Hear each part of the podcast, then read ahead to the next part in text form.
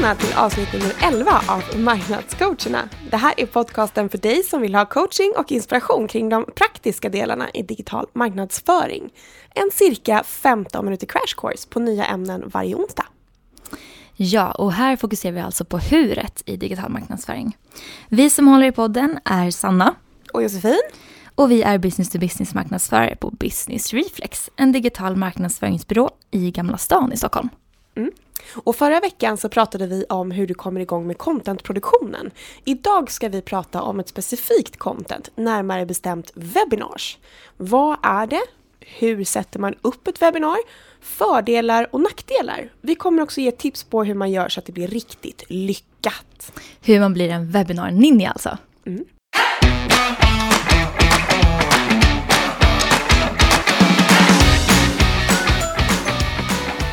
Ja, dagens tema. Webinars. Eller webbinarium, webbseminarium, webbinarie. Ja, kärt barn har många namn. Ett webbinar kan beskrivas som ett online-seminarium där du slipper allt det praktiska fixet som kommer med att ordna ett fysiskt seminarium. Det vill säga fixa lokal, fikapauser, ja, allt det där praktiska. Och det kan ju vara allt ifrån en demo av er produkt eller en inspirerande föreläsning om ett ämne som ni är experter på och som är relevant för er målgrupp. Mm. Och varför eh, webbinar då, Sanna?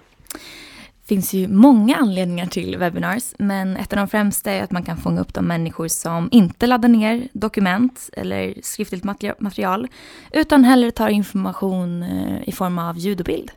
Mm.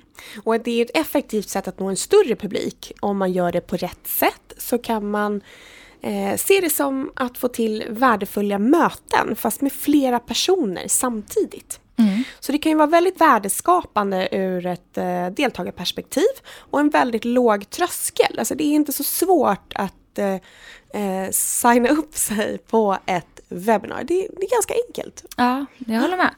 Eh, sen en fördel för en själv också att det går att genomföra på en hyfsat låg budget jämfört med många andra kanaler. Och sen är det ett bra content som man kan använda även efteråt, så kallat on demand. Alltså att man spelar in och låter det sen ligga på sajten för att konsumera i efterhand. Mm. Sen tänker jag att det är ju konkret, alltså de får ju någonting faktiskt, vilket alltid är ett plus. Man Verkligen. bjussar lite. Mm. Och generellt så kan det ju kännas lite speciellt att köra ett webbinar. Eh, särskilt när man gör det första gången. Och det är ju lite som att sitta i ett webbmöte och dra en presentation. Mm. Och dessutom så är alla tysta och så har de stängt av kamerorna. Så man pratar ju lite så här rakt ut i luften. Lite som vi gör ja. nu, fast vi är ju två. eh, men man kan ju känna sig lite så här smågalen. Och det är ju främst liksom för att man inte har den där kontakten med en person. Man ser ju liksom inga andra. Nej, precis. Det är som att stå på en scen med så starka strålkastare att man inte ser publiken. Så man får jämföra det med det. Eh, men det finns inte bara fördelar. Vi blandar ut det med lite plus och minus. Så att mm. vi är lite objektiva till ja, den här kör, typen av content. Eh, vi kör nackdelarna först så kan vi liksom vi dammar av dem. Den, här, ja. den här sektionen med lite så good feeling. Ehm, jag tänker att en av de nackdelarna är att det kan upplevas som lite så här opersonligt som vi sa. Alltså man har inte den här face to face kontakten på sätt och vis. Nej, precis. Det är lite one man show. Ja, och det är väl den som de flesta upplever som den största nackdelen. Och lite jobbig också att genomföra. Ja. Sen är det också väldigt avhängande på att tekniken fungerar som den ska. För om mm. det är dålig täckning eller ett dåligt verktyg så blir ju hela upplevelsen negativ också. Mm. Det var nackdelarna. Fördelar, förutom de vi nämnde nyss, mm. så är det både tidseffektivt och kostnadseffektivt. Eh, man kan ju som du säger möta många i sin målgrupp på en och samma gång som är intresserade av samma budskap. Och kostnadseffektivt för att du behöver inte egentligen så jättemycket budget. Jag tänker också att det är eh, affärs och eh, leadsgenererande. Dels så stärker det den här relationen som man har på ett eller annat sätt. Men sen så kan man ju också få in lite mer leads i och med att man lägger in det på ett, man lägger in informationen eh, och sen så att man har ett formulär där de mm. får fylla i sina uppgifter.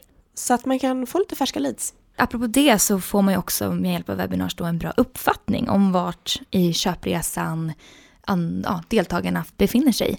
Om de anmäler sig till eh, en demo av er produkt så kan ni ju anta att de är ganska redo att ta ett köpebeslut.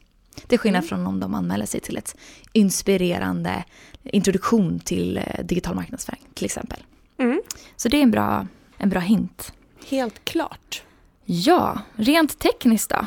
Själva uppsättningen. Innan ni kör igång med den så bör ni ta en funderare kring målet och därmed också call to action. Alltså vad vill ni att de som anmäler sig sen ska göra? Handlar det om att boka en demo eller handlar det om att ta kontakt med er för ett personligt möte? Eh, och sen också där såklart, vad ska det handla om? Får ni till exempel väldigt många frågor kring en specifik sak? Fråga mm, eh, supportdesk, fråga era säljare, vad har personer i målgruppen frågor kring? Mm, så jag tänker lite sådär steg för steg då, när man sätter upp, eftersom att vi har fokus på huret. Eh, att sätta upp ett webbinar, så var vi inne lite grann och touchade på det där med mål och det är ju väldigt kopplat till första punkten som du verkligen bör göra. Mm. Eh, formulera ett ämne. Och då behöver man ju särskilt tänka liksom utifrån och in och då kommer man in lite grann på det här. Får ni in väldigt många frågor om en sak, varför inte bara samla ihop dem mm. och hålla ett webbinar och så kan ni besvara alla de där frågorna på samma gång. Just det, och bjud in alla de här personerna som ni vet har ställt frågan. Mm. De kommer bli jätteglada. Mm. Och då finns det ju lite så här, olika typer av webbinar. Alltså det skulle ju kunna vara som du var inne på lite grann tidigare. Ja men det skulle kunna vara en demo av er produkt, alltså ren så här sälj och marknadsföring. Det här är bara, mm. vi ska bara knuffa ner er över kanten så att ni vill signa papper. Eh, det skulle kunna vara Det skulle kunna vara utbildande. Alltså mer generellt kring, eh, ja, som du sa, ett inspirationswebinar där man pratar lite generellt om ett visst ämne. Mm, eh, eller också skulle det kunna vara det här att bemöta en specifik utmaning. Mm. Vilket är en av mina favoriter, helt klart. Ja, det är ofta väldigt uppskattat. Mm. Ja, det var första steget. Sen behöver du då tänka ut när du har kommit fram till ämnet och typ av webbinar vad du ska ha för agenda. Och detta är viktigt att man är tydlig med att man har tydliga punkter så att man själv vet och att eh, publiken också kommer förstå direkt vad det är som kommer tas upp. Mm. Själva uppsättningen sedan då i ett webbinariesystem, där är det ofta ganska enkelt att förstå vad man ska fylla i för slags information. Eh, men det finns saker som man lätt glömmer också och det är det här med påminnelser. Mm. För vi är, de flesta av oss är väldigt uppbokade och man har fullt upp på dagarna. Så om det inte kommer en liten påminnelse innan webbinariet börjar så är risken stor att det blir ett stort bortfall. Mm. Och vi brukar ju sätta en påminnelse ungefär två dagar innan och tio minuter och neråt innan. Alltså det kan mm. vara en minut innan att spring och hämta kaffekoppen, nu kör vi. Så att, eh, ja. Ett tips då på verktyg, för att jag vet ju att eh, många som är ute kanske inte har tillgång till ett eget så webbinariesystem att sätta upp. Och då finns det lite olika verktyg som man kan använda sig av och vissa är gratis och vissa kostar. Fördelen med de som kostar förutom att de är liksom lite mer rejäla och har lite mer funktioner, är att man kan sköta det mesta via själva verktyget. Alltså typ påminnelser, uppföljningsmail och så vidare. Så att om du kör ett gratisverktyg så är det ofta lite mer begränsat. Men det kan man liksom komplettera med sitt eget e-mailverktyg och bara köra we själva webbinariet via webbinarverktyget. Ja, och största begränsningen brukar ju vara även att man inte kan ha hur många an antal deltagare som helst. Det brukar finnas en maxgräns på 200 stycken eller sådär. Eh, men det brukar räcka. Mm. Eh, lite tips är Join Me, tror jag många har hört talas om. Just, man kan ha även möten där. Anymeeting och eh, Open Meetings. Och vi har ju inte testat dem så mycket. Nej. Kan man säga. Vi har ju vårt eget som vi använder som kostar. Och det är GoToWebinar. Ja. Och jag har testat Cisco WebEx också som jag vet är ett sånt. Mm, men det är populärt också. Mm. Om man lämnar de här vilket system man ska använda eller inte använda och ska det kosta eller ska det inte kosta. Då kan man ju börja kika lite grann på nästa steg och det är ju formulär för bokning. Ja. Eh, jätteviktigt att eh, ni får med en eh, autoresponder om bokningsbekräftelse. Ja, sajten då? Din digitala hemhamn. Här behöver du göra en bra landningssida som då utgår från agendan där man tydligt ser vad webbinariet kommer handla om och vad man lär sig och får ut av att delta.